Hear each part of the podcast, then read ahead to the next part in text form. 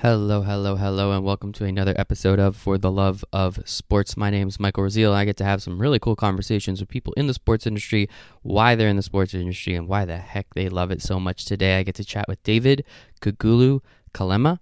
Should have said it right, might not have. David is absolutely incredible. He's the founder of The Coin Flyp, a media company based around athletes transitioning out of sports into their professional lives. And he was so much fun to talk to just getting to understand where he came from, what he's been doing, and how he got to where he is is absolutely incredible. The mindset he's employed and, and how he went about it, working with entrepreneurs and understanding what he needed to do to become an entrepreneur himself. So I really, really hope you guys enjoy this episode with David.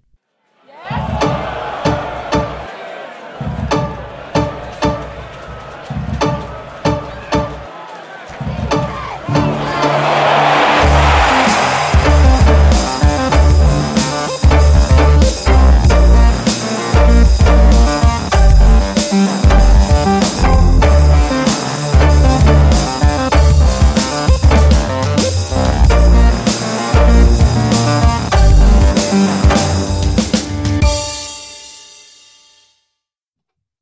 Very cool. So I have today I, on for the love of sports. I have David Kagulu Kalema, and I'm never going to say it right again. So I really do appreciate your time today, David. He is the founder of the Coin Flyp and is the uh, let's let's do this 2013 Division three basketball national champion at Amherst College. David, thanks for hanging out with me today, man. I appreciate it.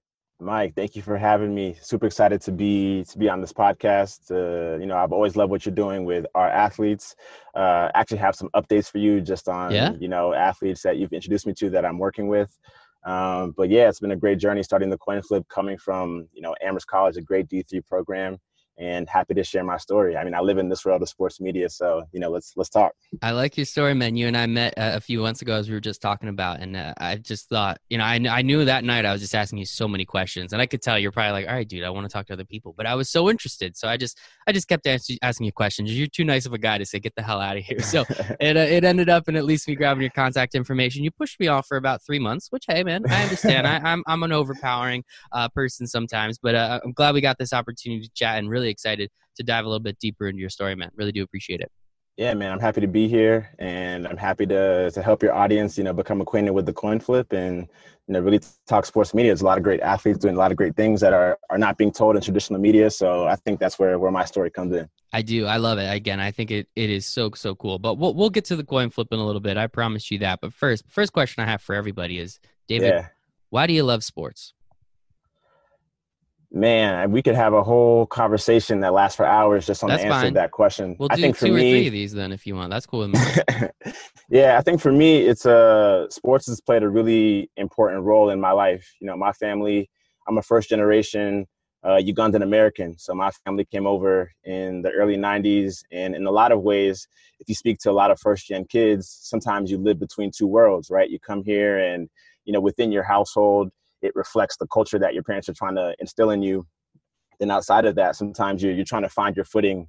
But then when you go back to your, your original country uganda where it's me it's uh, you know you still struggle with the language a little bit. So i think sports for me allowed me to it was a level playing field where you know i could you know communicate through how hard i played and you know i could make friends through teammates who i was going to battle with. And so you know from the age of four or five you know i started playing soccer um, at five. Then I started playing basketball at nine. You know, I had an older brother who was a year and a half older than me, so I was always playing up with him. You know, for my parents to to save money and time, and you know, it was just a great outlet that allowed me to find footing um, in a life filled with navigating different spaces. And so, you know, that's kind of the first answer in terms of what sports means to me and why I love it.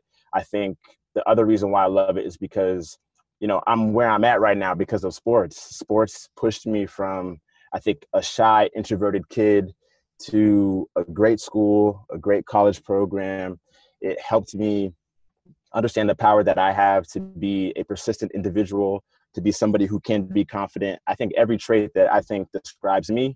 And, you know, if you ask my friends, you know, who is David, I think the things that they might say, I think those things were nurtured through sports. And so, you know, I don't know who I'd be without sports, but it's given me so much just in terms of my own confidence and it's directed my life in a way that, you know, I couldn't have foreseen. I know we'll talk about the Coin Flyp, but this wasn't really planned, but sports just played a great role in my life in terms of, you know, helping me find footing, introducing me to a lot of people and just really helping me understand the power I had to be a persistent individual with a lot of drive.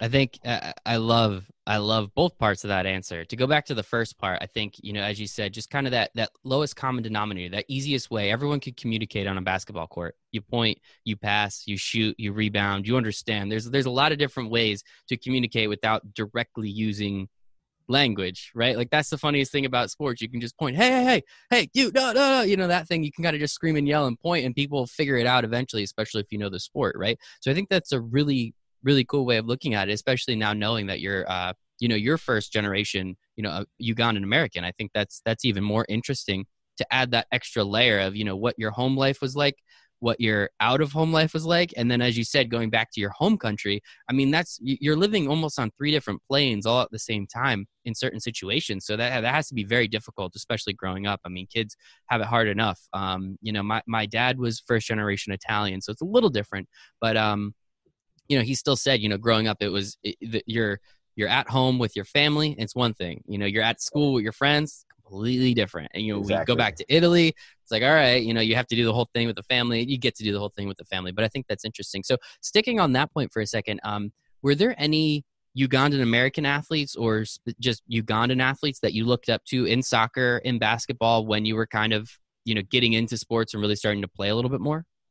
Man, not really. You know, like especially when we were back here in the states, like because we would spend most of our summers in Uganda, like at least four to six weeks. But like school year around back here in the states, you know, we didn't get like the news or the media on what these athletes were doing. But when we were back there, you know, we would read about them in the paper, or sometimes you'd see them around. But I wasn't as acquainted with them and their stories simply because they were just hard to come by. And, you know, it's funny because when we would go back, there was a time, I think maybe we were 12, 13, we played like in a local tournament. It was like me and my brother, it was like a three on three tournament. And so this is the first time that I was like really in a competitive space, you know, being an athlete there with other Ugandan kids. And it was super funny because, you know, me and my brother, we were so good. Like we won the tournament. Then they like wrote about us in the paper and we had like the nickname like uh, the Globetrotters. So they were like writing the Globetrotters come to Uganda and like take the tournament, you know, it was, uh, it was super cool. But the short answer to your question is there weren't really Ugandan athletes that were like super well known, not really in my, my world, but you know, when we go back, you know, we would either always be kind of around the game in some capacity, but there wasn't like a guiding light or a figure that who I could say like, hey, I wanted to be him. You know, I wish there, I wish going back, I wish that was the case, but it wasn't. Yeah, I was I was just curious about that. I'll be uh, you know hand up. Don't know too much about Ugandan sports. I'm not going to sit here and lie to you about that. But I, I'm always curious, especially with with other um, with other countries with other backgrounds if there is or, or, who there is that they you know people look up to um, specifically in the sports world obviously that's what we're talking about here. And then you know to your to your second answer you know you know you wouldn't be where you are without sports you know i totally agree with that and and we won't have to we'll, we'll dive deeper into that one a little bit talking about the Coin Flyp and everything you're doing now. Um, but i just think it is so cool how you've been able to take what you've learned and, and really utilize it push it forward uh, uh, you know create a media company out of it. I just think it is it is so darn cool. So um thank you for all of that. And also when don't no there is no short answers. Like don't don't say short answer. Just just give me the long answer. I want to know everything man. Like this is this is story based no, this is long form. We're here for a while. I promise you that. So so give me all the good stuff. I, I don't want a short answer to anything. So um tell, tell me about uh, i mean obviously at amherst college d3 basketball national champion. What what what's it like winning a national championship man like that's got to be the the coolest feeling in the world it is, you know, I uh I mean from time to time I I find myself still reflecting back on it, especially as March rolls around. But it was such a special time, you know. I think it's in the moment, it's really hard to to zoom out and say, "Man, we're on the way to a national championship." But being in, being in it, you're you're trying to fight for your life every game, and you're really trying to just keep things going. It was one of the funnest times in my life, just you know, creating that run, and just to be more specific on that year because, you know, that year really ties my story together in terms of where I'm at now. But this is 2013. It was the 75th anniversary of the NCAA tournament. So the NCAA said, hey, we're going to have all three divisions play at the D1 Final Four. So we're going to have the D3, D2, and D1 guys play. It was in Atlanta that year. So they had announced it the year before. So this was, you know, when I was a sophomore, they made the announcement, and we're all looking at it like, man, we if we get there, we could play in Phillips Arena. You know, this will play where the Hawks play, and you know, typically for us D three guys, we're we're playing the national the Final Fours. You know, in a 6,000, 7,000 seat arena in Southern Virginia. But it was such a cool opportunity. You know, our program was so good that it wasn't like we had to like drastically improve. You know, we were right there, but you know, I think when I go back and I think about that team, you know, that team had so much great chemistry. Like it came from our captains um, but week in and week out, you know, you, man, we knew we, you know, we knew we were going to win at a certain point. You think, I think when you, every team gets to a certain point where you're just clicking on all the right cylinders, like the only thing that would have beaten us was ourselves. But uh, being in Atlanta for that week, you know, we were around Syracuse, Michigan, Louisville. That was the year that uh, Louisville beat um, Michigan in the in the championship game. But you know, we because of that year being a great anniversary year. You know, we spent that week with, you know, Trey Burke and Russ Dickulus and you know all those players, Coach Boeheim. You know, it was it was really an eye-opening way to celebrate a thing you see on TV your whole life, right? And so I think whatever you imagine winning a national championship to be, I think being in it is is 10 times greater, but it's also you have to keep your focus, right? Because I think part of part of being able part of great teams being able to continue being great or achieve something requires you to have talent and get there but it also requires you to to maintain focus and not be surprised that you're there you have to act like you're there you have to act like you've been there before. And you know it was just it was just special on a lot of levels. But to do it in that way on that level was you know it it it stamps it even more you know. So i'm i'm, I'm really appreciative that i got the opportunity to do that that is a really cool way for the NCAA to to celebrate the opportunity by bringing all three divisions, putting them on the same court, and saying, you know, let's go. Like this is we're we're celebrating the NCAA, right? Like people always think of D one, that's just how it's going to go. But there's a lot of other schools doing a lot of other things, so let's celebrate it all. And it's basketball, right? Like it's it's playoffs. It's it's truth or it's truth or dare. It's sudden death. Yeah. Like we're we're going, we're getting it. I don't care what level you're playing at. It's going to be intense as hell, and I, I want to sit there and I want to watch it. So I think that that is that is just such a cool way to do it. Um, yeah. You got something? You look like you want to say something. That's why I do video because that way I can see. You know, hit me, man. Let's go. Yeah, like I, you're right, and I think that um, you know, when when we were in it, it was the the juxtaposition of like, you know, D3 still has pretty decent sized crowds, but the juxtaposition of, you know, knowing that that could be at the end of your journey and really getting there, you know, I, I had teammates in Atlanta that were, they were wide eyed for a week, you know, and there were times where there was a few of us who was like, all right, let's remember why we're here. You know what I mean? And I even had a few teammates who like the day after the national championship game, you know, they still had to like take exams. Like their teachers wouldn't, uh, that, you know, they were like, all right, we're taking at 10 a.m. here in Amherst, you still got to take it. And so, you know, you get the best of both worlds for us, you know, being able to play on that level. But um, yeah, I mean, what I really wanted to say was just that like the hoopla of it was so big, you know, like you see March Madness on TV, but like you can't imagine it until you're on the ground. You know what I mean? You can't imagine it until you see the millions of people that come to to a city to watch 18 to 22 year olds play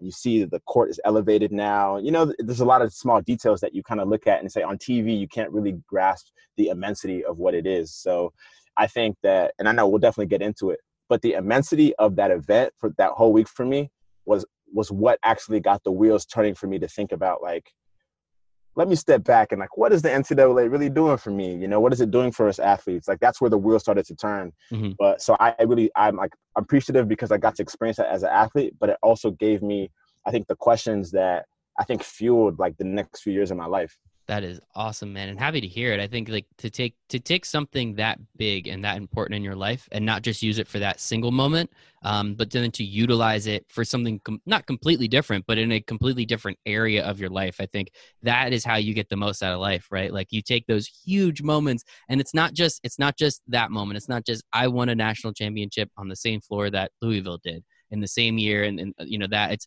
I did that, and then I was able to take that information and utilize it somewhere else so that I could do something like the Coin Flyp. Um, one more question about that. Uh, what did how how did you handle it? Um, you know, you're uh, how old are you at that time? Like, what are you doing? How were you able to handle, you know, being on the court that you know the the Hawks play on and and being in this area and being in this stadium that holds i don't know 30 40,000 people and it being packed most nights like how did you handle that intensity and immensity of the moment and keep yourself at bay to make sure like okay let's let's not get too far over our skis here Yeah, that's a good question. You know, I think. Thank you. Yeah, doing a good job here, Mike. I think that if you ask my teammates at the time, they'd say I'm, I'm I was someone who was pretty level-headed. You know, like I could always get myself amped up for a game, but I wasn't going to be the one like jumping up and down in the crowd and you know beating my chest. Like my confidence came from just being really even, even keel, never, never too high, never too down. So I think what really helped was definitely having days before where we could like practice in the space, and you got to get used to you know the depth of field when you're shooting because typically like in the Amherst gyms we don't have seats behind the basket, you know. But if you're in an arena, it's actually and you know you watch TV all the time, you watch these guys shoot, but it adds another layer of complexity being able having to shoot with fans behind the basket and more fans behind them you know so i think what the way i handled it was just trying to treat everything like another practice you know what i mean? I think if you you're too starry eyed the whole time then you'll you'll kind of lose yourself in the moment. But i think that you know one being even keeled two i think being i was a junior at that point. I think i was 20 20 years old. I was a junior at that point. So like you know, there were freshmen on the team who I think were more giddy than us, even though we all were. But you know, and that's natural. But I think just having at that point, that was my third uh, NCAA tournament with Amherst at the time. You know, so yeah, it's a different kind of medium that we're playing in. But I think I naturally looked at the bigger picture. Like I had earlier exits the last two years, so for me it was like, as great as this is, I want to come back to Amherst with a win. So. Oh, yeah. Uh, and you yeah, did had, that, man. Yeah, we had great leadership on the team as well. But I think uh, it was just time, space, more practices, and just trying to remember the the bigger picture, which I think is like a lesson for me now. You know what I mean? Like no matter how things, even if things feel too big for the moment, it's ultimately small in the grand scheme of things. Like there's remember the bigger picture. Like what's the saying? Like don't get don't lose sight of the forest by looking at the trees. You know, yes, there's a bigger too, picture that's too that's close to the forest to see the yeah. trees. I, I say that one. That's one of my favorites. I bring that one up all the time because there's so many opportunities that that stuff happens where you're you're you're thinking you're thinking, but really like, hey man, take a step back. Like you're in this entire forest. Like there's a tree right there. All you have to do is Definitely. reach out and touch it. Um, but so so a couple more points. I know I said one more question, but I lied because you kept no, talking. I do, so I, I do thought, that all the time. You're good. You, you, you brought up some more interesting points. So experience. You know, you brought it up. You, this was your third time in, so you're a little bit older, and that might be an, an extra help to make sure that yeah, you're starry eyed. This is a situation you've never been in, but you've been to an NCAA tournament. You know what that one and done feeling is like, and you've been through that. So being able to help your team, being able to help lead. I know you you've made it seem like you are you were not one of the captains, but you were clearly one of the upperclassmen helping lead this team, especially those freshmen. And then you you said you know not to get too starry eyed, but how did you enjoy that situation? Not everybody makes it to one Final Four. Not everyone makes it to the Final Four where the you know the the, the world will then be watching. Like how did you make sure that not only you didn't get too starry eyed, but at the same time, you were still taking advantage because these opportunities don't come along very often. And at best, you have one more chance to do this.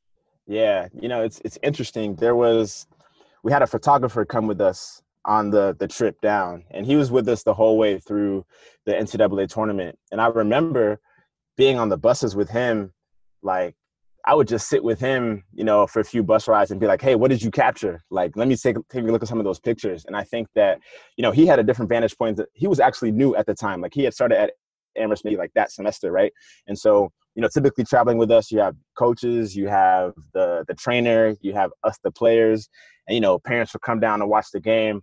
But you know, different than the other two NCAA tournaments previously for me, we had this guy, and I, I remember just always knowing where he was just because he was being so perceptive about the whole experience and there was something about his presence that i think for me allowed me to really understand like how special it was you know and so uh, amidst like you know conversations with my family uh, like that week you know them saying hey enjoy it enjoy it enjoy it uh, make sure that you like live in the moment uh, my friends too kind of sending me that love and i specifically remember this photographer too because you know i think a job like that where you you can't really enjoy it because you have to make sure you have to come back with the photos. Like I was able to, in these small moments between uh, going to events, going to the venue, back and forth between practice, just like sitting with him and like asking questions and asking to look at the camera. And it was like small ways that I could just grasp, like maybe he got a picture of my teammates that I didn't see at the time. You know what I mean? So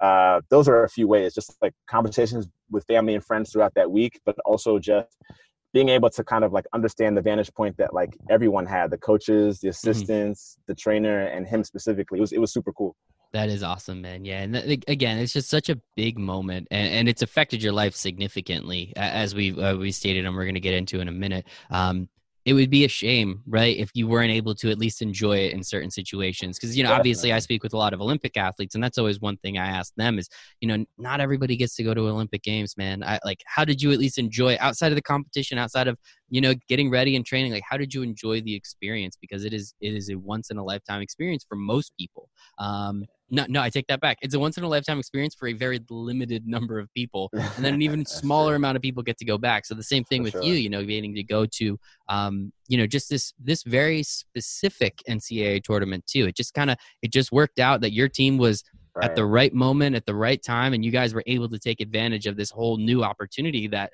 probably won't come around again for another 25 years as of when you know when you guys did it so it's just such a cool opportunity and i'm glad you got to not just be there, experience it, and have it impact your life in many ways, but also get to enjoy the heck out of it. Because I mean, man, like you gotta enjoy it while you're there, right? That is just the coolest thing.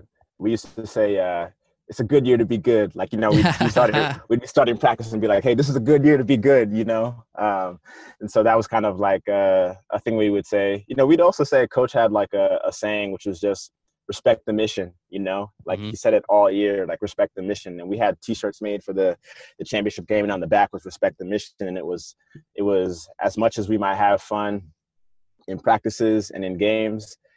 Like like i said before there's a bigger picture and so respecting the mission of wanting to be national champs meant you know taking care of everything you had to you know in and out of the classroom uh, especially off the court. Um, but i think you know, having those subtle reminders where you could have fun and say, hey, it's a good year to be good. Hey, respect the mission, you know, and it's the team saying it's not just one person saying mm. it. It's like the team galvanizing around these messages. Uh, it makes you understand like what you're doing, you know, and I think that, you know, being in it, you know, it goes so fast too, you know, like I, I blink now and I'm seven, I'm seven yeah. years removed from that moment. It goes really fast. But I think when you have like when it's not just like your coach saying something, like the captain saying something, or the upperclassmen, when everybody's saying it, it creates like momentum shift that I think everybody feels. And I, I think we knew that if we just handled business and just like just played like ourselves, you know, that we would really enjoy the moment. But that team really had like good chemistry. So everything off the court in Atlanta, like Waffle House, everything we were able to, to, to really enjoy, you know. So I love it, man. A little Waffle House drop. If Waffle House is interested, you're more than welcome to sponsor David or myself, uh, just just to get that out there. Um, so winning the national championship, thank you so much for going into that, man. I think it's awesome. Unfortunately, you didn't have the same opportunity in 2014, but as you said, 2013 was a good year to be good, man. So let's we'll, we'll roll with that. As you said, you've been able to take those experiences, a lot of things that you've learned, and move them forward into what you're doing now. Before you started the Coin Flyp, or at least before I found any information on the Coin Flyp being started before September of 2018 ish, it looks like you had kind of a let's call it a pit stop for lack of a better term. we can call it over that. at a company. Um, and you did a lot of stuff during this pit stop. It seems like you yeah. were the only crew person there. Uh, after after reading some of the things you were able to do, and uh, it was with the company Endeavor. So I looked up Endeavor, and it turns out not the Endeavor that I know. It's the other Endeavor because there is an Endeavor that does a lot with sports marketing and, right. and in that world. And I just want to learn like what what was that time like? And you know, coming out of school coming out of sports like what was that transition period from all right i'm not doing sports anymore now i'm going to be in the education sector doing X, Y, and Z. So explain what you were doing, if you don't mind, and, and what that transition period was like. Yeah, I think if I started by ans- answering that question directly, I'd be skipping the phase right, of my life yeah. that yeah, yeah, yeah, I gotta I gotta start. Go, go, to where you were. You're good. Yeah, so I think even before I got to Endeavor, um, and I had a great three years at Endeavor, and I can explain a lot more about what I was doing. But even before I got there, you know, my transition was, I think, really unique and special at the same time. So, kind of connecting the dots in between that national championship and Endeavor, everything I said I felt in Atlanta, where I was like, man, this is great to be here, but also, mm-hmm. man, you know, that this is such an immense event to experience, you know, the question I really had was like, man, what happens years down the road when all this buzz is no longer following us? You know, like all those players that we were connecting with. I was really thinking about like, man, this is such a, it's gonna go fast. You know, like what happens years down the road? And so those, those questions, honestly, you know, I came back to Amherst and I was like, I was sitting with those questions. You know, I was a national champion, but I was sitting with kind of the thoughts of, you know, what is everybody's experience with the NCAA like? You know, it's obviously not equal, but what does that mean for us as individuals in society? And so I actually wrote a senior thesis on the economics of the NCAA and how it affected student athletes for future outcomes. You know, Uh-oh. like yeah, you know, Uh-oh. it's. Uh, I hope the NCAA didn't read that. there's nothing. There's nothing bad about it at all. You know, just really exploring the business side of it. I spent my senior year talking to former athletes about their experience, what they learned, what they didn't learn, what they feel like they got by being a college athlete, what they wish they would have done in hindsight. And that's where I fell in love with just speaking to athletes. You know, it allowed me to contextualize my own story. And so I like I, I really love doing that. So when I had graduated and you know it was time for me to you know find my own work and transition um, i didn't really know what i was going to do i didn't know what was next for me was open to a lot of things. And i just it just happened that i stumbled into the entrepreneurship and startup space. You know i'd moved i spent actually a year i went down to atlanta for a year worked with uh, emory university's business school to help them you know launch an accelerator program to work with entrepreneurs you know? And for me i was kind of sold on um, just the idea of using entrepreneurship for the benefit of the metropolitan atlanta area you know? And uh, i would say in that time you know before i moved to endeavor the year after you know, in my own transition, it was tough because as much as I had spent a year doing that thesis, when you are finally in it and you're no longer with your team, that's when you have to come to terms with, you know, who you are, right? And so if I take it back to my childhood where sports allowed me to find common ground when I was navigating spaces, I was like now trying to find ground and I didn't have sports to do that the same way I did. So um, kind of in this year of loving the work, working with entrepreneurs, you know, I I started to just kind of be like, man, what's missing in my life? You know, like who am I? Like what? Where am I really going? Though this experience is great, and that's when sports media started to change. This is 2014, 2015. Like in the span of 12, 16 months, Derek Jeter launched the Players Tribune. Then LeBron launched Uninterrupted after he announced in Sports Illustrated that he was going back to Cleveland. And so, for a year, while I was going through my own crisis of who am I, I became a fan of these personal stories that were being put out, especially through the Players Tribune. And I just remember reading a lot of stories. You know, Kobe passed MJ on the all-time scoring list. Kobe speaks directly. It was like, man, I love hearing Kobe's voice. You know, um, there's a story that Ray Allen wrote when he retired, and it was his letter to his younger self, and it was really personal. And I was like, man, these stories. I've never interacted with you know my favorite athletes in this way but at that time, because of how I was feeling, I was like, what if I was like, my story's not reflected here. There's way more athletes than there are these these guys that we see on TV. And so I just kind of I didn't it wasn't really a flash in the pan moment, but you know, being around entrepreneurs and going through your own emotional transition and not having a team, I just wanted to be able to tell more stories that weren't being reflected. And if you think back to my thesis, I spent a year talking with athletes and it was like I really loved that work. So I kind of had a vision of seeing myself as an entrepreneur there in Atlanta, being like, hey, I don't know how to start something, but I want to do it. And so I applied to this company, Endeavor, which is an international organization, and they help entrepreneurs in emerging markets start businesses, scale them, and access capital and mentorship. And so, you know, for three years, I was, you know, traveling to countries like South Africa and Indonesia and Brazil and locating some of the some really, you know, fast growing entrepreneurs to ultimately help them because maybe their markets aren't suited for, you know, venture capital or mentorship. But when I applied, I told them, I said, hey, look, I've worked with entrepreneurs for a year, but I have this idea. I want to start this thing. It didn't, the Coin Flyp wasn't a name at the time. It was like, hey, I just, I have a desire to create a platform where you know athletes can learn about life after sports before they get there, or we could tell more stories for the 98% of athletes who are not going to be pros. I don't know how to do it, but I want to work at Endeavor to extend the work that I've already done and really learn what it would be like for me to become an entrepreneur if that is my path, you know. And uh, I sold it in a way where they're like, "Oh, this kid is this kid is pretty smart, you know. We'll let him work with us." And that's what that's what I did at Endeavor for three years. You know, I I ended up specializing in the education technology space, like you said. I think that part of it was I think being first generation, my parents always stressed education, and so I've always had even if it wasn't conscious, I've always had an appreciation for the power of education.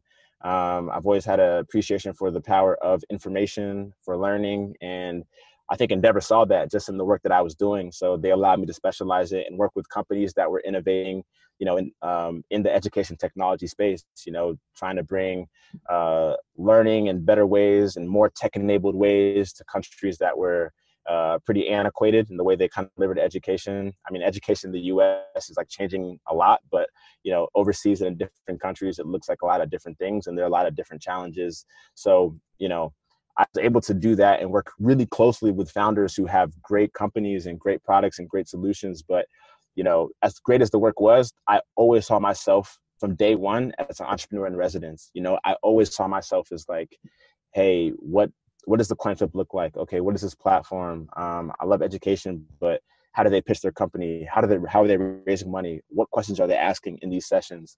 What does growth look like? You know, how are they hiring a team? I was it was the best front seat to get in terms of building something. And that was a training ground for me more or less to just learn how to network learn how to talk to people who were really impressive all the while protecting my dream of creating a platform that you know spoke to the athletes that might not get covered in traditional sports media right? And i think you know i was super blessed to have that opportunity. I know this is a super long-winded answer but you know the, the that's really the stories. I think once I I had a year, my first year out of school, where I felt I'll call it lonely, if you will, because I didn't have my team. I was in a new city.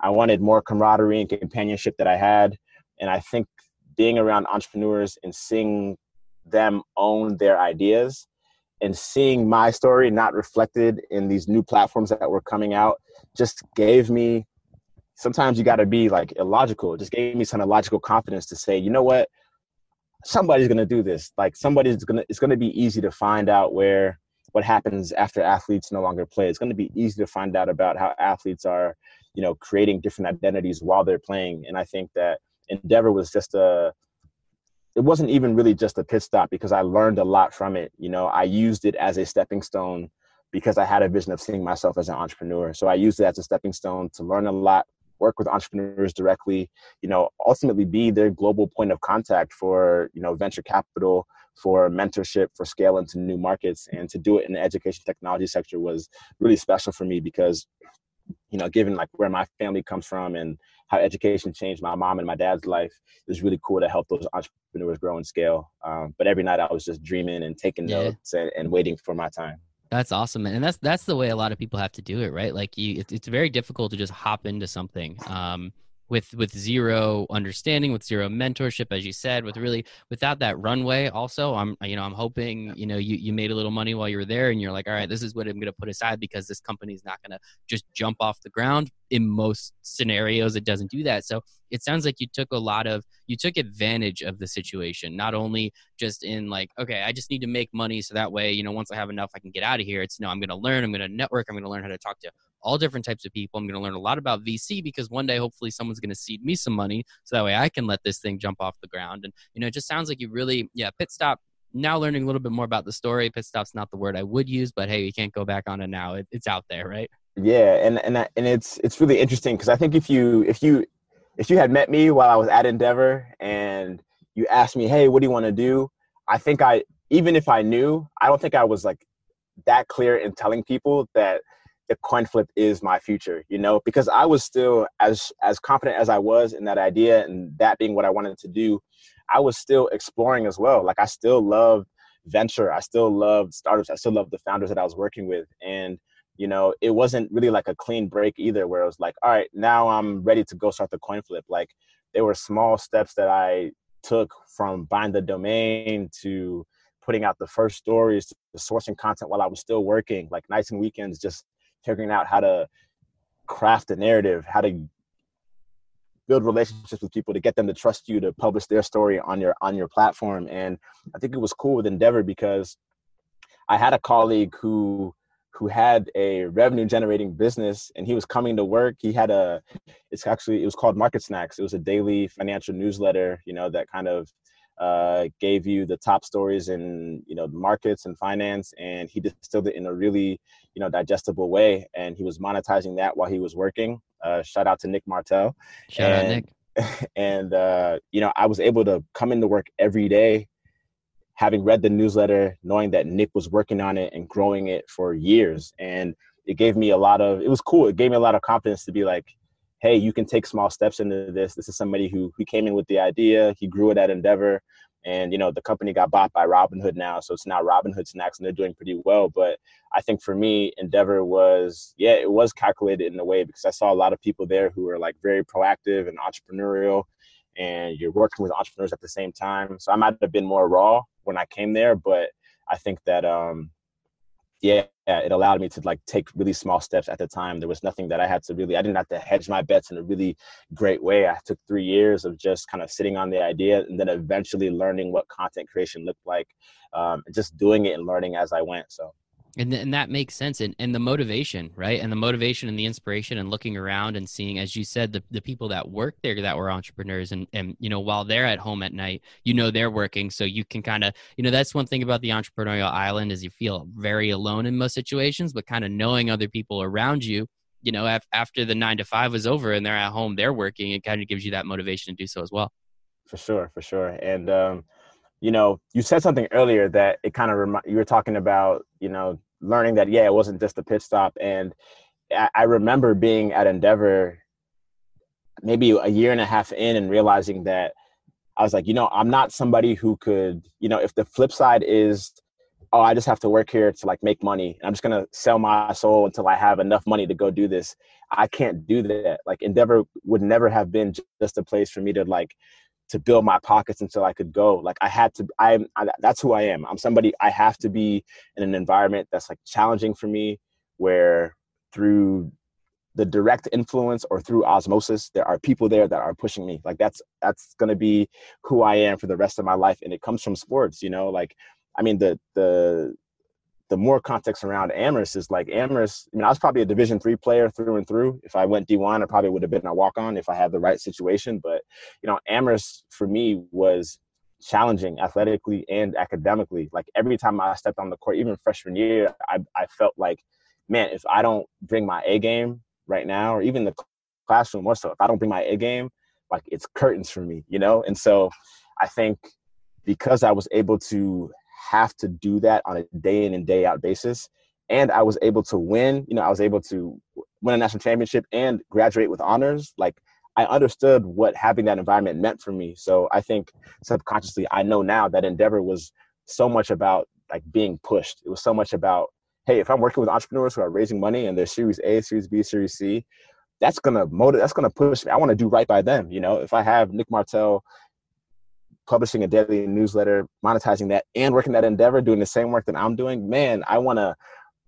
I could be doing more, you know, and I think that um, that that comes from sports as well. You know, you're only going to get mm-hmm. better if you put yourself around people who are are better than you, and that's that's as important to my journey as the idea itself or the story and where the story got me.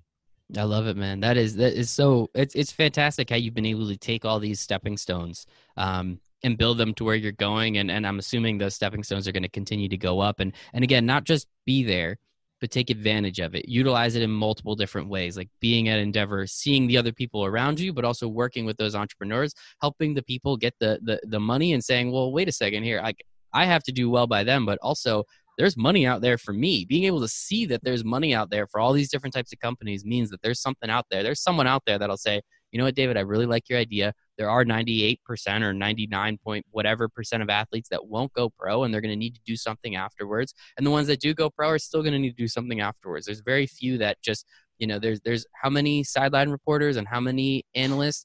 There's really not that many, right? Like yeah. there's, so there's only so many that can get into TV afterwards. So just taking all these opportunities and really running with them um, and leading into the Coin Flyp, I think is fantastic. So, what was that? What was the transition like? So, we know the transition from playing basketball to not playing basketball. And, and really what you were doing and manifesting the dream and the destiny of sticking into sports and getting back into it you know your thesis back you know tying all these knots together what was that transition like finally saying you know what awesome endeavor i I think you gave me enough that now I can go and do this, and now I'm gonna start this and and and just run with it until until I can't anymore. Yeah, it was it was tough. Like I'm not gonna I'm not gonna say that. Oh, now that I have solid ground, I love what I'm doing. Yeah. That it was it was easy. And, I, and based on what I just said, is it easy? Be, is it already easy now, man? Because you no, no, no, no, I was gonna say, not, shit, not man, you're killing it. Two, not even two years not, in. Good for you. Not at all. Not at all. Um, but it's it's supposed to be hard. And I think when I transitioned, looking back, I was probably I was probably in terms of like my persona as an entrepreneur. I probably could have used more time, but you're never going to be as ready as you think you are. And that transition from kind of ideating about it and kind of learning how to create content while I was at Endeavor to really doing it, I think it took me, and I'm a little bit more than a year into it now. I think it took me a few months to really kind of understand that this is my focus. This is what a Coin Flyp piece of content looks like. Here's where I'm going right. Here's my business model right now. You know, I think in of life after sports or focusing on the transition you know there's natural avenues to do you know recruiting for companies um, to do content marketing for companies who might like who might like and love athletes extending your model that way.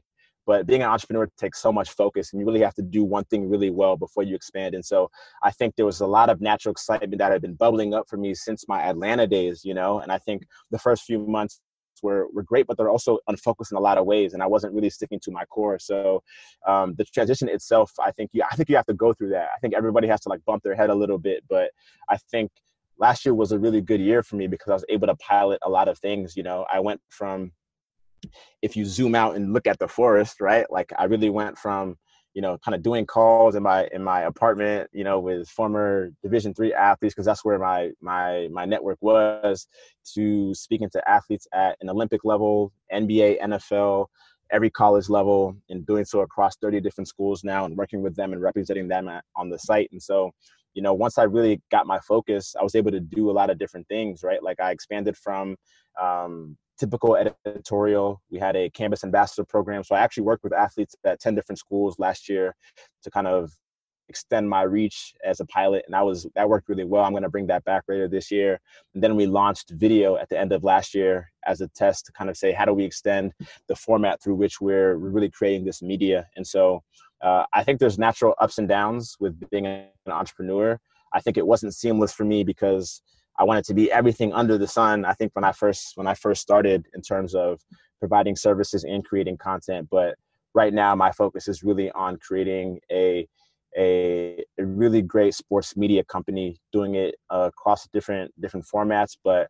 creating a really great sports media company that highlights the unseen side of athletes and gives the 98% of athletes that don't go pro the platform to redefine themselves, to be seen in new ways. And, you know, that's that's really my focus now. We're doing that across editorial and video, and I'm super excited. And uh, I know you're gonna love some of the things we have coming now, just because you connected me with some folks. So I think, you know, the next few months will be really good on the video side as well. Can you can you tell us some of those things now, uh, or you want to keep those on the lock for a little bit?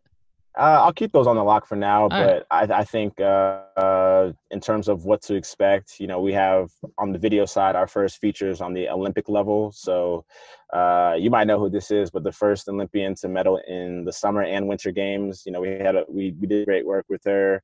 Uh, with another Olympic hopeful right now who has a great story.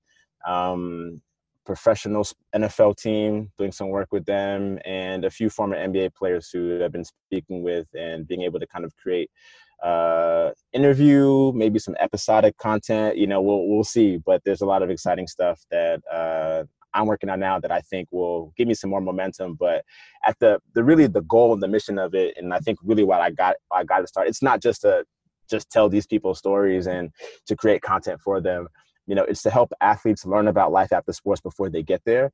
And the biggest challenge that athletes have is that transition you know and the transition the challenge of it isn't only when you're forced to think about who you are and you're no longer getting a check from being an athlete or you're no longer a college athlete.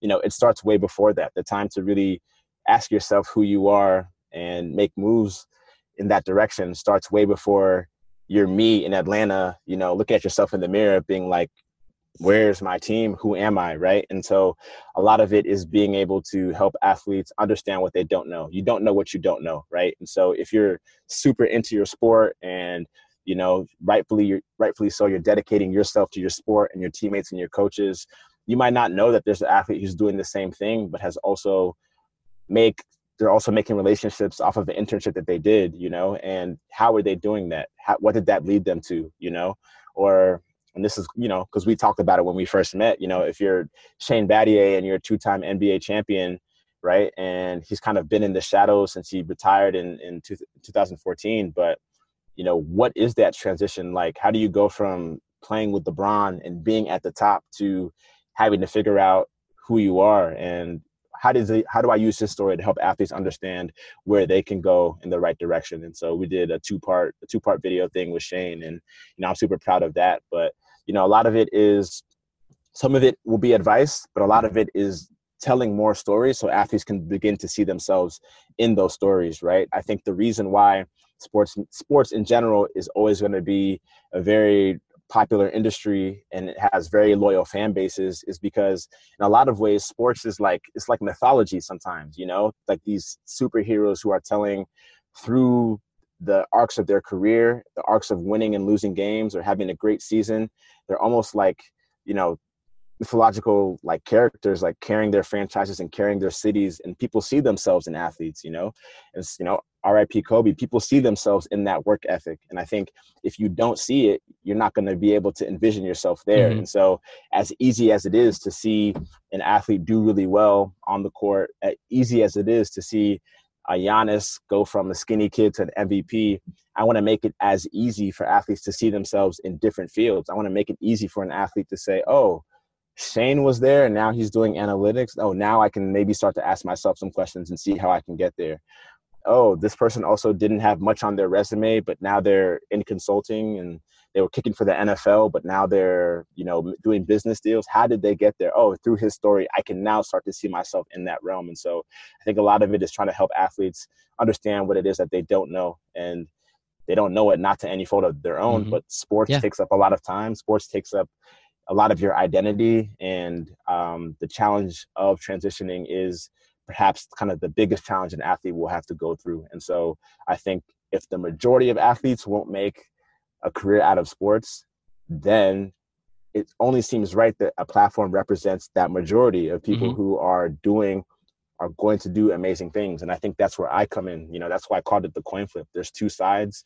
Uh, take a chance on exploring that other side. You know, there's another side to the athlete, there's another side to sports, there's another side to your career. And I think if I can get athletes to tap into that, then, you know, I want to create that new norm where, you know, it's it's it's not a surprise to see an athlete doing uh, you know, different things. I'll just I'll end on this story. Uh, oh, but, wait, are we are you we're gonna oh, end? No, no, no. Just this. The just. Oh, this, I was gonna say like I, I, know we're only scheduled till five, but if you have some time, like no, no, no, no, I, no, I have no, a lot I, more just, questions, man. I know, I, I know, I talk right, a lot, but you're uh, good. You're good. You're good. Go, go, go. Tell me the story. Just this little hear. segment, um, because in, in terms of you know, I want to make it, you know, I want to make it um a lot easier to find these different stories. You know, a few years ago, it was Justin Tuck who played for the the New York Giants.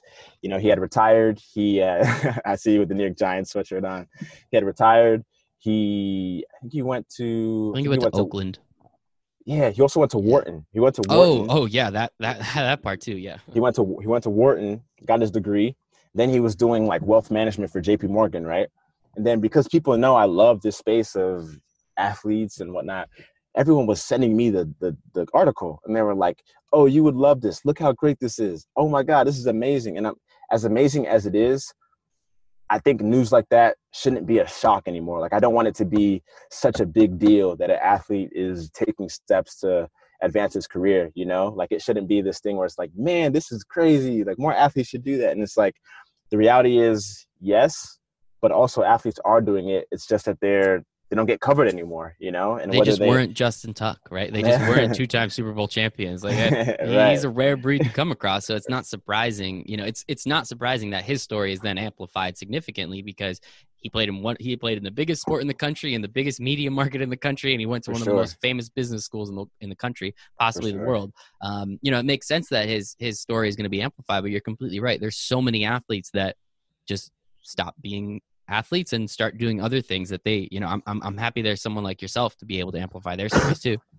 Yeah and um it's it's always refreshing to find those stories but then there's the other side of me that kicks in being like man this shouldn't be a big deal. Like this should it should be celebrated obviously but it's a big deal because we don't see this enough. And it's a big deal because we're not telling these stories. And it's a, it's a big deal because we have to wait for somebody of the profile of a justin tuck to do something. But you know if we can tell more stories of athletes doing great things then it'll become the norm, right? I think right. and that's that's really kind of what I'm I'm trying to focus on and trying to set out to do. I love it, man. And you know, my favorite thing about this show is that I get to listen to people who are super passionate about something um, in the world of sports. So it is yeah. awesome just getting to hear you talk about this company that you've been building and are going to continue to build and and really just continue to crush the space that you're in because there's really no one else doing what you're doing and i love it. I mean i read your andre Iguodala article that came yeah. out a little, little, while ago. I really really enjoyed that. Like it's just cool to see because i didn't see that anywhere else. I didn't yeah. see anywhere else that he was like you know i knew he wasn't playing because for whatever reason he thought the grizzlies were going to suck. Jokes on him. They're, they're going to make the playoffs most likely. But you know it's just one of those things that it's just crazy that you know he had the wherewithal and the foresight to say okay well if i'm not going to play basketball and we're all copacetic on that rather than just work out like you put in the article rather than just do what all the other athletes do and post thirst traps. I think you called them, if I'm not mistaken. Maybe those are my words. I don't know. I don't know. But um, you know, just just kind of take advantage of it and, and learn. And you know, another another uh, athlete I remember again, it was in football. Uh, Patrick Willis, after he retired, yeah. like kind of abruptly from the San Francisco 49ers after only playing eight or nine years. Granted, it was linebacker, so it's it's a heavy eight or nine years. He he then went and worked in Silicon Valley. He started working for yeah. startups just to learn that space and learn what he's doing. And I mean, let's be honest, like he he played a long time and long enough time in the NFL that he should be fine monetarily. But it's just cool that he's like, all right, well, like I'm 30 years old, like. You have another 60 years to live, man. Like, go take right. advantage of it. Go find some things to do. You, you were given this incredible gift to play football and now you have this generational wealth take advantage of it move forward and do something with it. And i really like the opportunities that you're bringing and you're saying you know it's, it's cool. You want to share the stories.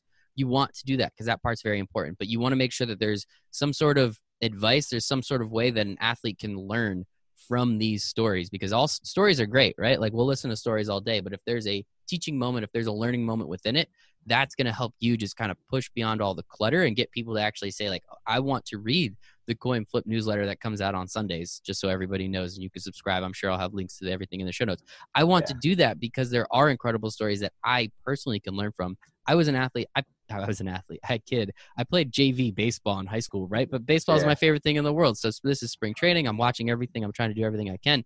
But at the same time, and understanding like you have to just keep learning through other people's stories because as you said like people don't know what they don't know. But if they can see this story about you know uh, Lauryn Williams i'm sorry to name drop but i know her first, fe- first, female athlete to medal at both the winter and the summer games. And then they can go over here and watch shane battier duke legend let's go duke and you know win two championships with miami heat there's pieces from both of those stories that people can learn from. They're not yeah. going to learn everything they need from Lauryn. They're not going to learn everything they need from Shane. But the more opportunities that you bring about and the more stories people can learn from, that's how they're going to kind of complete their puzzle. And you, you're speaking on something so important because what I find, especially as kind of speaking back to my transition, like leaving Endeavor and then going into this, you know, and they say every entrepreneur, hey, know your market, know what, you know, know the solutions, know what's going on. As there's a lot of great former athletes who are trying to be the voice on how to transition right a lot of their their business is built around the rhetoric of here's how to transition athletes take these steps and i think that the more people talking about how to transition is great yep. at the same time i think that they only have one experience exactly. at the end of the day yep. right like i am you know, if you scroll all the way to the bottom of the Coin Flyp, you'll find my story, which is, you know, I've said it here and I launched with it. But the the point of I think what I'm trying to do is to create a platform that's of, by, and for athletes because somebody might connect to my story, but chances are you probably won't, you know, and you might connect to Shane's more, you might connect to Ernest Owusu, who was a former NFL linebacker who's now, you know, crushing it in Silicon Valley. And I think for me, it's about exposure, you know, and I, if we go back to saying you don't know what you don't know, you might be interested in the way Andre Iguodala has become such a prominent fixture in the business community. I mean, and I didn't know until I was actually researching for that story. I mean, he is, I think, the only active NBA player who sits on the board of a, of a public company. And I was like, I asked double. I was like, LeBron's got to sit on a public company right now. You know, he's invested in a lot, but Iguodala is actually representing. You know, this is an e- commerce company out of uh, out of Africa um, on their board. You know, and it's it's hey that might inspire you to kind of you know move in that direction. You might just inspired by the stories on how to get your first job if it, if that's what it is. But i think for me i've never wanted to be so prescriptive for athletes to say this is how you transition because not all athletes are created equal. Not all environments and schools and coaches are. And so you're going to have a different experience coming out of your sport. And so i think it's my responsibility if i'm going to do this right to to really give you as many perspectives on what it means to be more than an athlete, what it means to have another side of you, and to give you the the chances to say, with all these stories that I have here, here are more examples for me to really maybe learn about and see exactly which direction I can go in. And that's always been super important for me.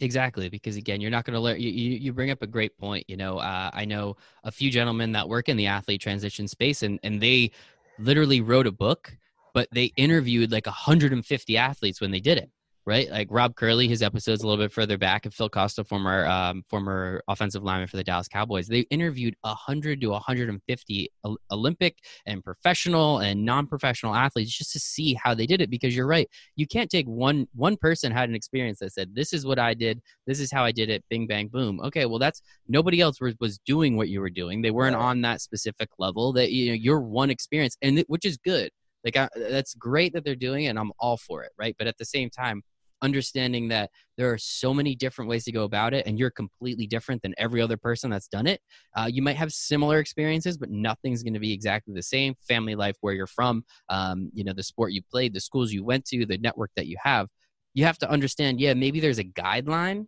you know right? Like there's a guideline that you can take but at the same time there's there's so many twists and turns and forks in the road. You can't just like take it as as you know the gospel and say all right well if i do a b c d i should be at this point. Why am i not at this point? Well because your experiences are different. It's just not going to work out like that.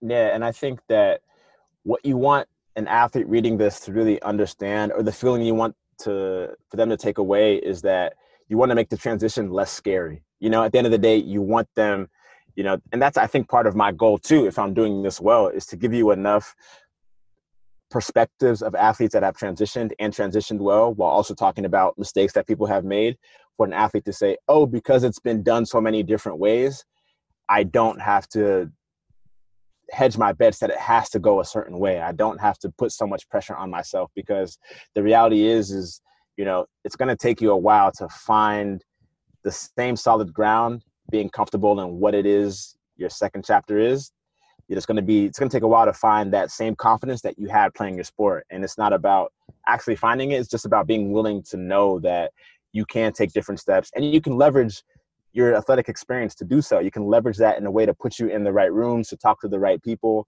to to get people interested in your story. Like these things are assets right? And it's not that without sports you're no longer um, anybody of interest. You don't have a superpower. You're not you know seen. No it's it's an asset now just in a different way right? So i think that i'm always and you know when i'm speaking with people creating content like i'm naturally interested in the story that's not somebody telling me what to do here's what your audience needs. It's about people explaining just how they got from a to b. If they're you can tell if they're great storytellers then that's how you kind of understand that they're they're just interested in kind of sharing the information no matter where it lies as opposed to someone being prescriptive about you know what needs to be said you know they can really pinpoint different moments on how they felt along their journey and that's super important to me as well and yeah, you, you're doing a great job because there were some very specific questions that I didn't need to ask because you answered them just through the stories, which I'm very happy about. Um, one thing that I like to do with this show, and, and, and yeah. you have inspired me just to create more content because it's something, it's super enjoyable for me. I'm a terrible writer, so I'm going to write a book. But other than that, I'm, I, I use this medium because I'm a very good I, I, can talk a lot. I don't know if that yeah. makes me a good talker, but I, I, actually you and me both. I, I, listen well, in my opinion, and I can think of questions and, and understand what someone's saying and be able to have that continued conversation. Um, as I said before we got on, I think I've done over 200 you know episodes of, of this nature where I just have conversations, real conversations with people, and just ask them questions and how they got to where they got to without explicitly asking the question I want to get to. You answered right. it. Um, you know, so so the one thing I like to do with this show is rather than just make it story based like you you've been talking about I also want there to be lessons along the way. I want sure. people to understand that there are so many jobs in sports whatever the hell that means. You know, right. you can be an accountant, you can create a media company. You you know, I spoke to another gentleman who makes suits for professional athletes. Right? There's so many things you could do and be in this world that you love so much. Um, what it's like and how you break into it and then the mindset it takes to stay in and continue to grow so i didn't have to ask you any of those questions you answered all of them for me because so i don't have to worry about all right david well, what was the mindset you used got it like i don't have to do that which i really appreciate about your storytelling style um, so i really do do thank you for that and this has been fantastic i still have a couple more questions if you're yeah. you're willing and able to hang out for another minute oh definitely definitely can i say before we get to the questions please please please, please. you know if, the, if there was a question coming from you which is like hey how do you distill you know, maybe takeaways. I mean, I can share just what I learned talking through other athletes, right? And I think one thing that I always ask every every person is the last question that I ask them, right? And the question is, hey, since you left sports, right, or from this point that you timestamped for me up until right now, what's one thing that you learned about yourself that you didn't expect to learn? Like what's one thing that just has surprised you about your own journey? And a lot of times you'll get people who like they'll just kind of sit and I mean, you know, I don't I haven't thought about that before. But a lot of times that reveals how self self-aware they are about their journey. And a lot of times I think the answers that like really touch me are when, you know, people can look back and say, man, I didn't I didn't understand how comfortable I would be actually not knowing my future. You know, sometimes you can't predict. You think if you don't know the answer, man, sports is there's always a scoreboard. You always know where you stand, win, loss, and not having that is a very scary thing. But I think one thing that I've like come to learn about myself is that I actually do a better job of uh, dealing with ambiguity, you know? And I think that for any athlete or anybody going through a transition, I think being able to kind of sit in that ambiguity with some level of purpose is super important, right? Because what comes after that is like, oh, what happened was, you know, I might not have known which direction I was going in, but I realized I, I could I just asked my agent a question, he connected me with somebody, or I realized that, you know, if I just start asking questions, eventually I will find the door or the answer that would lead me to sports marketing or would lead me to uh, you know analytics or would lead me to consulting or this startup that I really have you know become a part of. And so um, yeah to me in terms of I love asking that question but sometimes the common theme when I ask that question a lot of times is, man, I didn't know how strong I was like in the face of ambiguity. And I think ambiguity is the whole thing about transitions. It's the whole thing about discovering who you are. You're not going to get a clear answer, but a lot of it is that, you know, when people come in contact with ambiguity, I mean, you could sit in it and just kind of like not do anything, but most times even taking a small step can lead somewhere. If not right away, it will it will lead somewhere. So I, I love hearing former professional athletes say that, as well as former D three, D two athletes that because it, it just shows that as scary as the transition could be, people at their core, they do want to find out who they are. They do want to find out layers of themselves that they they they have yet to explore. And I think for me personally, I get joy seeing people reflect on it and kind of find out that that's been the, the, the case. But I would say for anybody listening, it's like learn to exist in ambiguity because like your response to that can ultimately dictate the doors that will open in your life. And I, I think if if I've observed that from, you know, professional champions, NCAA champions, I think it's just a powerful message for for a lot of people it's more fun that way too, right? Like, it is. I, would it be is. bored if I knew everything right? that was going to happen. right? Like it's way more interesting. Just kind of like you know, wake up to a random email or, yeah. get a get a crazy phone call that comes through. Like that happens to me.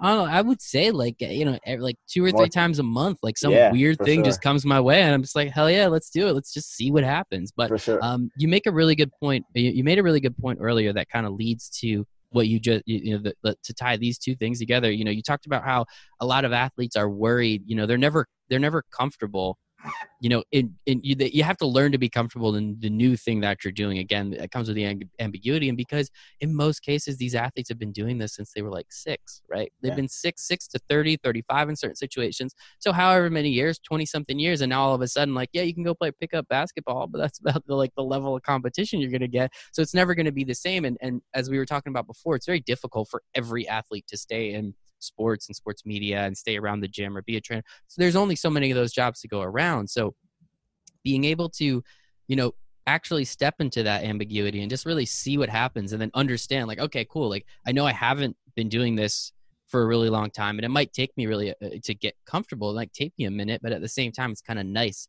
to be able to grow into that and really see what happens i think that's pretty cool yeah it definitely is and I I probably sound like I'm somebody who was like plotting this journey, you know, for a you, while. you, you, you did make it sound like that. Oh, I won't yeah, lie. Yeah. But and I, I, as you were speaking, I was like, man, I hope, I hope, I'm sure I sound like somebody who's just like wanted this and kind of made it manifest, but I couldn't have predicted this. You know, I couldn't have predicted any of this journey. Like I didn't think that I thought when I turned in my thesis, I would be it was I would be done with speaking to athletes in any capacity. I thought it was just this this thing that allowed that I could explore um, through the department and and really put up. But I remember I'll tell a small story. It's separate, but it's kind of related. You know, the day I graduated, you know, after I was cleaning out my dorm room, there was uh, a janitor, and I was like waiting for my parents to pull up with the car and he was like, "Man, what's what's next for you?" And I, I, didn't have a job at the time, so you know, I was like, "I was like, man, you know, I don't know. You know, I have to go figure that out, but I'm not sure." And he's like,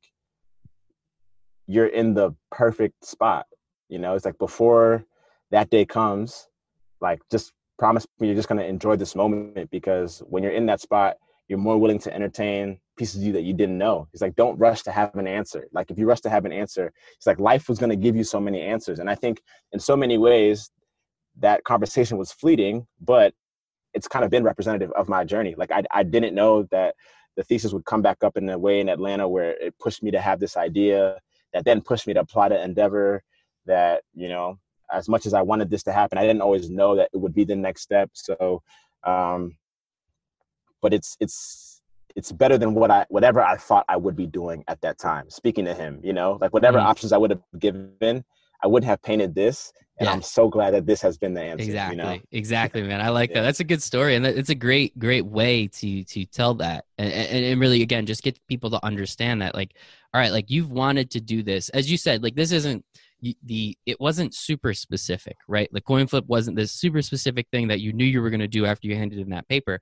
but there was something there and like you're, you're you're on this way to a destination. It's just depending on how you get there right? Like you could have done so many different things and you could get to a manifestation that is similar but it wouldn't be the same. You're just going down a specific path. You took a specific route down to sunny jacksonville florida or sunny miami. That's a little bit better destination. Sunny san diego. There we go. Um, that it's going to take a little while because maybe you want to go through the mountains you know right? Maybe you want to go through the desert. Maybe you want to go in these different different avenues that you can take. You'll still get there but the experiences along the way will change what that destination is like i think which is the most important part um, and i just think it's awesome i also want to throw it back to you for one second yeah. that question that you ask everybody what have yeah. you learned about yourself over the last 15 months running this company what have you learned about yourself that kind of has surprised you Man, that's a good question. You know, was, it's your question, I, man. I, I knew, You're complimenting yourself. I just want you to know that right now. Be a little more humble, man. You're complimenting yourself.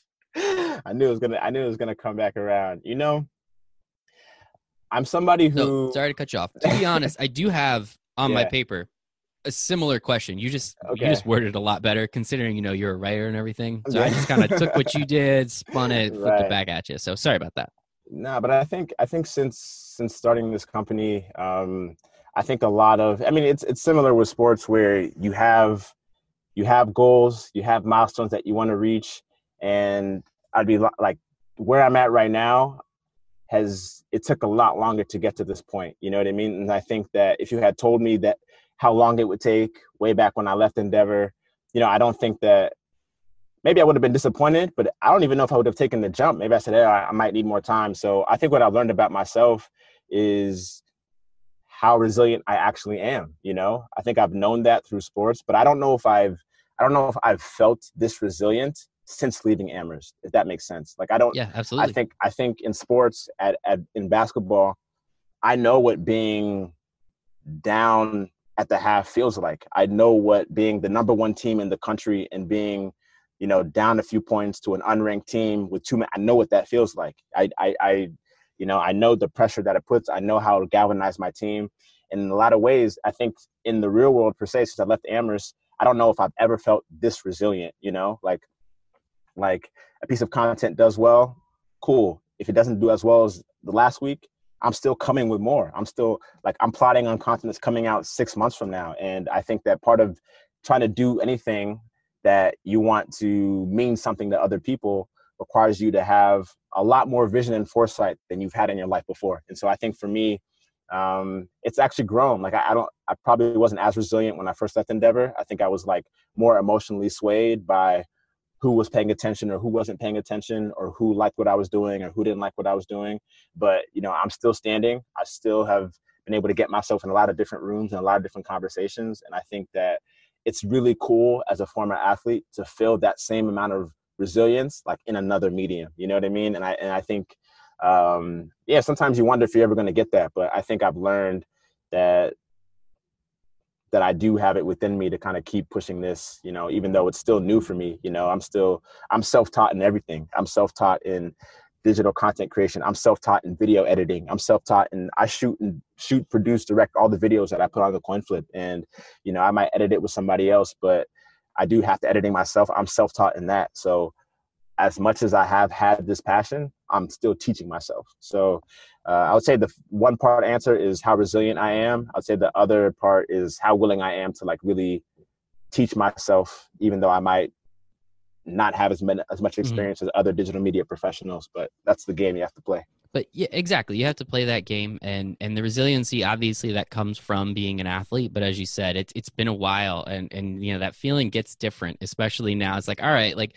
let's let's take a step back as you said like it's a basketball game all right? This is cool and we love it and a lot of people make a lot of money doing this but we're in division three like i still love it and there's nothing wrong with that but it's a basketball game. And now it's like all right well this is my livelihood. This is my brand. This is everything that i've worked for. Now now it's a little bit it's a different level of intensity on, on at least I mean, not, not like obviously not a physical side and maybe not even a mental side, but there's like a different level of intensity that comes with it, knowing that, all right, now there's a lot of money on the line. Now there's a lot of other people on the line, and I have to do this.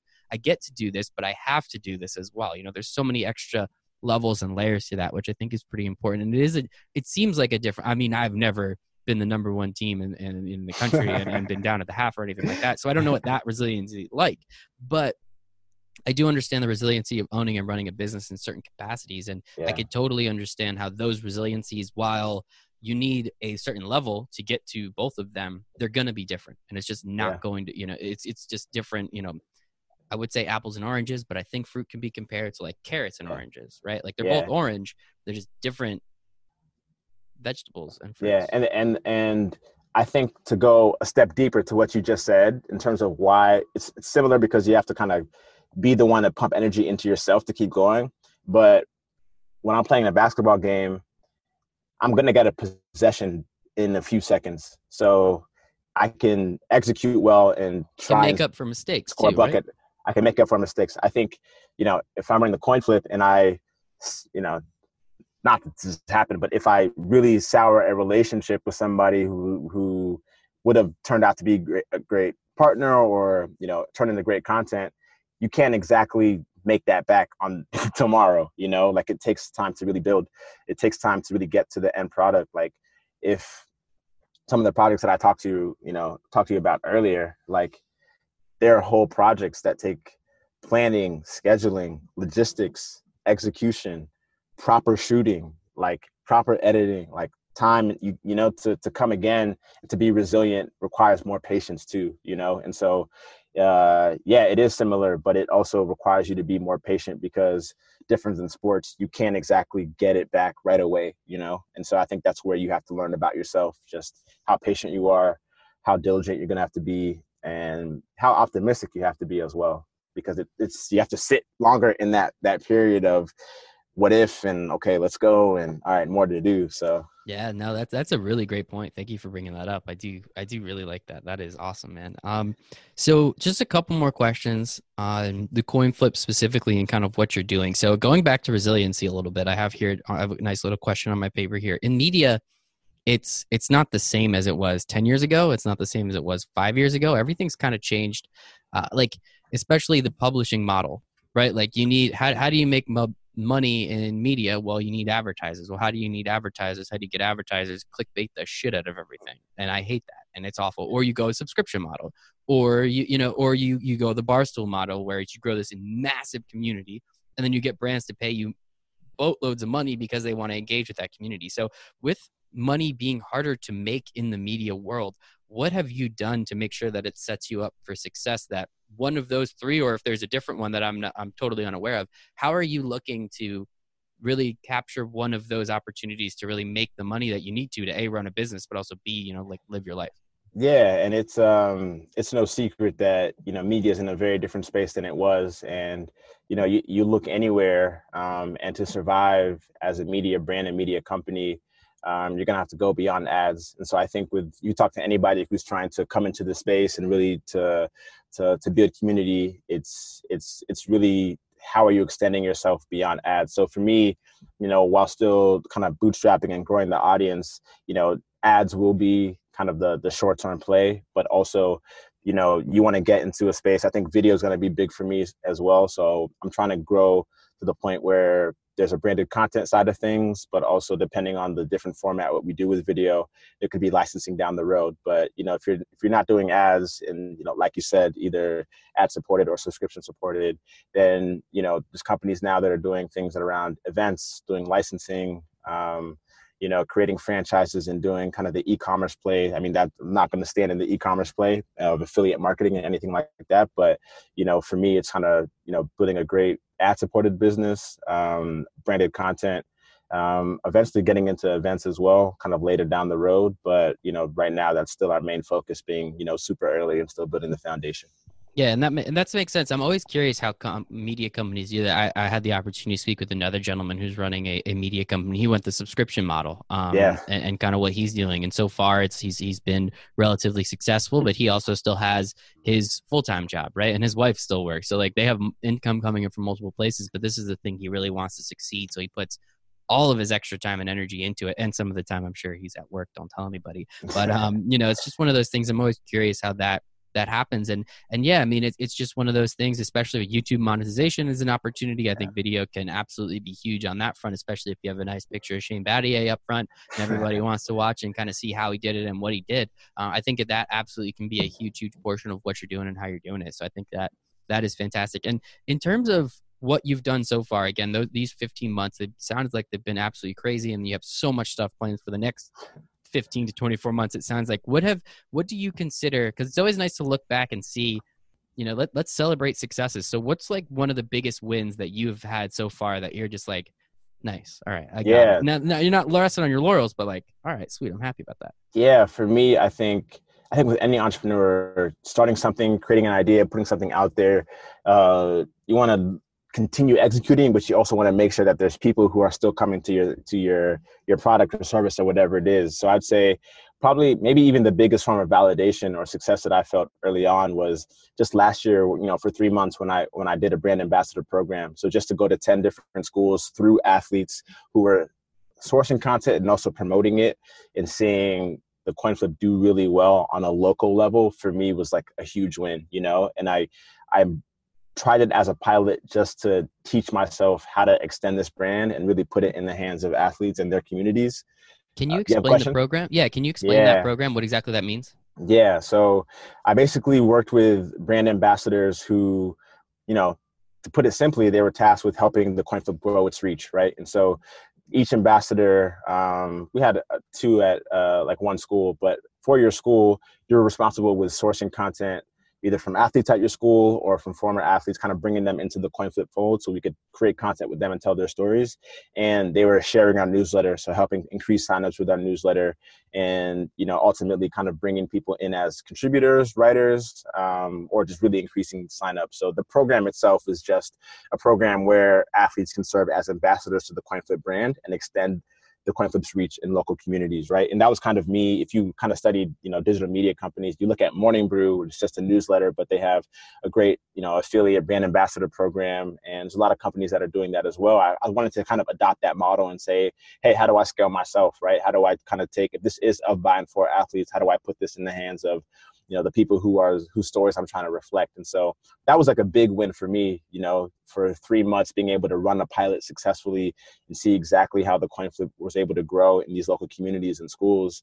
Um, it was just a way for me to say okay i'm, I'm doing something right you know? Um, there's ways to improve upon it but it's it's a great way to understand how to, to scale the Coin Flyp beyond myself. So that'll come back later this year Um, and then you know, I got smarter about which schools to target, which you know alumni bases would really be engaged. So it gave me information to kind of when I roll it back, when I kind of bring it back in the in the fall to say, okay, here are the type of schools we're going to go to. Here's the role of the, the ambassador. Here's the touch points that I have with them.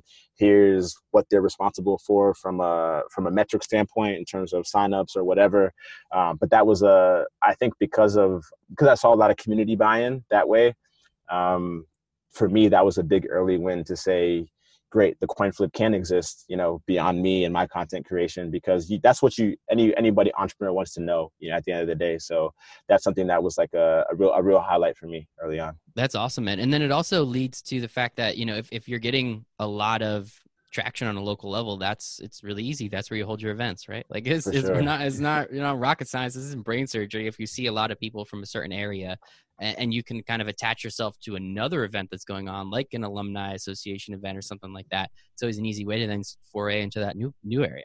Yeah, and I think that it's important um, to strike the balance of sticking at what you're good at while also piloting and testing things you know? Like i'm i'm still learning but i have to pilot and test how to shoot and release a video you know? And i think even though the the Shane video was really great there's so much room to take advantage of that release so that it you know touches on a national level and local level you know? And there's there's a, there's a there's a, there's a formula but there's a way to do that right? And so i'm learning as well you know? And i think it's as i continue to put out the newsletter and create more content and get more stories in the fold like I expect to see myself just pilot more things and try different programs, try to bring people into the fold in different ways because um, you don't know what you don't know, right? There's a lot, there's a lot of things I don't know that I'm still learning. So I have to take my own advice and really uh, try and learn. So. And continue, yeah, and continue to take your advice to always be learning as well. Um, you don't know what you don't know, so try a bunch of stuff out. Don't throw too too much money at anything at first, but once you can exactly. learn a little bit about it, and then you can start to fine tune it, refine it, do what you need to do, and then you know continue to move forward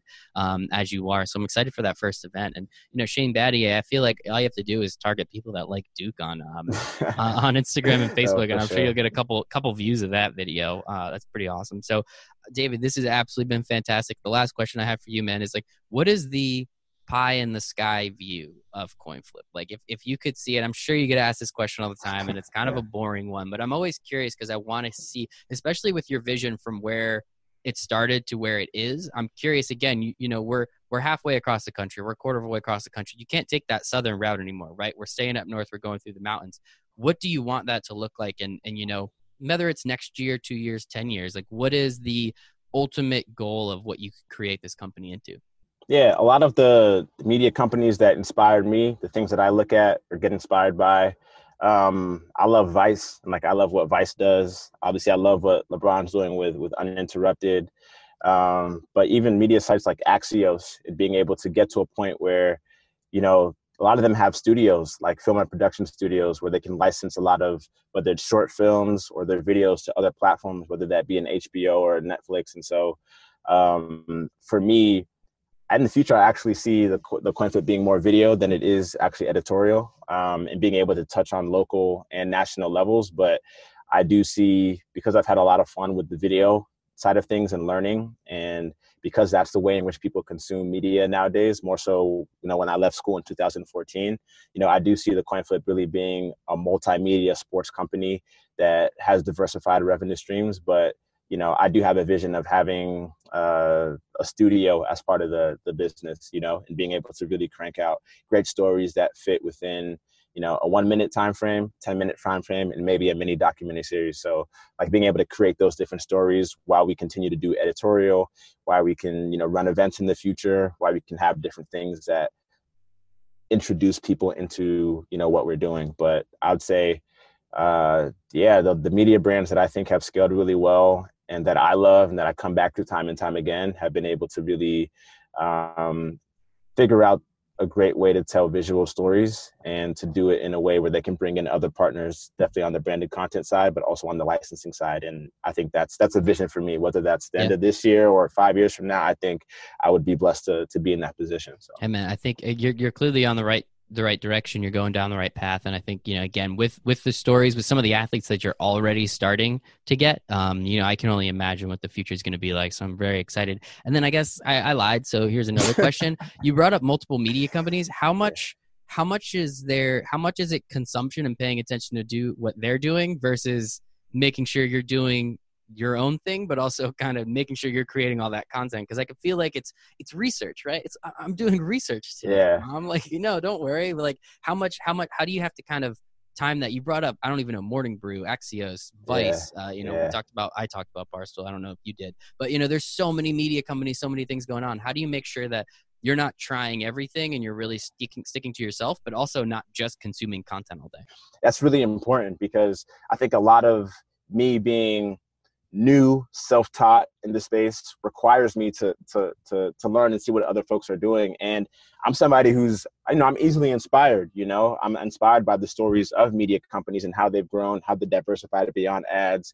And i think a lot of it is just to equip myself with what's going on. You know i think in the future whether you're talking to former partners, employees, or even investors, you have to make sure you understand what's going on. And I think part of the that's one angle for me is just understanding the landscape of how media companies are operating.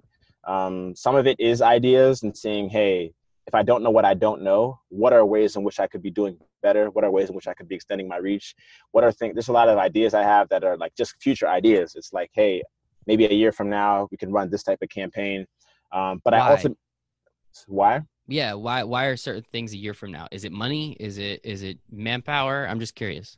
And sorry uh, to cut some, off your thought because it was a really yeah, good one but I, I yeah wanna... no no worries. So, resources audience i think scale i think some, there's a, a, time and place to do everything right? And so i think uh, you know, studying the point at which different companies launched different campaigns or did different activations with different brands or added a different vertical to what they were already doing. I think, like I said, I spent a few months maybe not being as focused as I should have been. So I think a lot of it is learning, a lot of it is giving myself ideas to also know the type of options I might have to capitalize on the audience.